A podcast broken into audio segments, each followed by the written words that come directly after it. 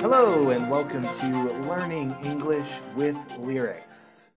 Hello, and welcome to Learning English with Lyrics. I am your host, Jake, and today we're talking about the song Golden Hour by JVKE. And yes, that's pronounced the same as my name, and no, I did not write or perform this song. JVKE is a singer who became famous on the app TikTok and seems to be rising more and more in popularity. And hey, I'm always excited for a guy with my name to do well. His artist name is using the letter V in place of the A. Normally, V never makes the A sound, but that is how he insists this should be pronounced, so we'll respect that. Anyway, on to the song. When you listen to the song, I highly recommend listening while looking at the lyrics. He sings the verses quickly, and it's easy to miss what he's saying. The first thing I want to talk about is found near the end of the first verse. Where you at tonight? It's not the best grammar, but you'll hear this used often as slang. Where you at is a pretty simple phrase that means the same thing as where are you? We could make it a little bit better by adding a verb. Where are you at? Though, as you can see, the word at is a bit unneeded. Why is the word at there at all? Well, when speaking about locations, at is going to be one of our most common prepositions used. Let's say somebody asks you where you are right now. You could respond, I am at my house, or I'm at the theater, or I'm at the store. With this usage, at points us to a location. Grammatically, it doesn't really fit in our phrase, but slang doesn't much care about rules. Slang is more concerned with being understood, and in this case, we do understand. So it works. The next thing I want to talk about is the word alibi at the end of this line.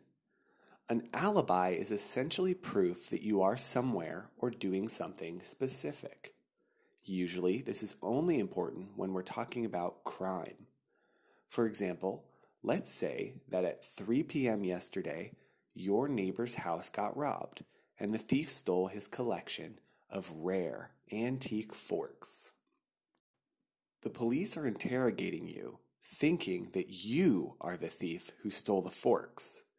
However, you have a receipt from the donut shop on the other side of town that proves you were buying donuts at the time of the robbery. You have an alibi, proof that you were somewhere else during the crime. In this case, our singer is being asked by his mother where he is, and he has no excuse, except to say that he's with a girl. It seems like this was supposed to be a secret. Oops.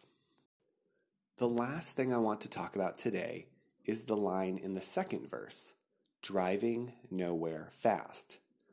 To drive nowhere fast, or more commonly, to go nowhere fast is an idiom. Remember, an idiom is a figurative phrase with a non literal meaning. Can you figure out what it means? Nowhere is the opposite of everywhere. Everywhere is all places, any place that is possible. It's the equivalent of everything except for places. Nowhere is sort of like nothing. Nowhere is not a location, just like nothing is the absence of things. So, if you are going nowhere, that means that you aren't making any progress. You aren't moving forward. You aren't moving backward. You aren't moving. So, to go nowhere fast means, well, it means the same thing no matter how fast you are going, you will never get nowhere. It means that you are doing a lot to do nothing. Sometimes this is intentional, other times it's not. Well, that's all we have for today. I hope that you enjoyed today's episode, and I hope to talk to you soon.